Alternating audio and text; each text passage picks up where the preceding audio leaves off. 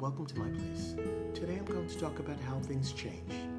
The best example of how things change and remain to keep its beauty and wonderful qualities are the seasons. Although they change, they never change. What I mean by that is, seasons change, but they always come back around. Seasons are just what they are. And as always, thank you for tuning in.